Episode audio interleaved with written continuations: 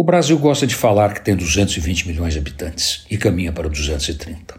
Aliás, seria até lógico, se levarmos em conta o que aconteceu nos últimos 100 anos, na forma como fomos crescendo, como nossa população foi encorpando, como a miscigenação jogou a favor, como criamos um povo diferente, apto a ser uma nova medida para pautar a humanidade.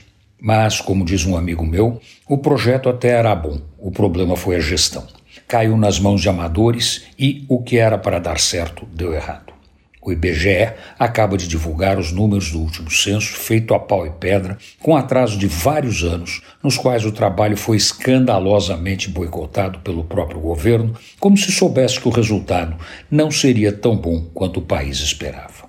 E não foi mesmo. Segundo os dados do censo, o Brasil tem 203 milhões de habitantes, 20 milhões a menos do que era cantado aos quatro ventos. São dois Portugais de diferença para menos. Mesmo assim, seguimos sendo um dos países mais populosos do planeta, o que coloca a língua portuguesa entre as mais faladas do mundo.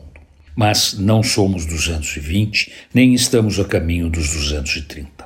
O crescimento populacional mais fraco dos últimos 100 anos. O que é que explica?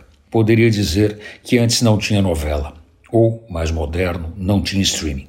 Então, o leque das diversões era menor, e o povo fazia o que podia, como podia.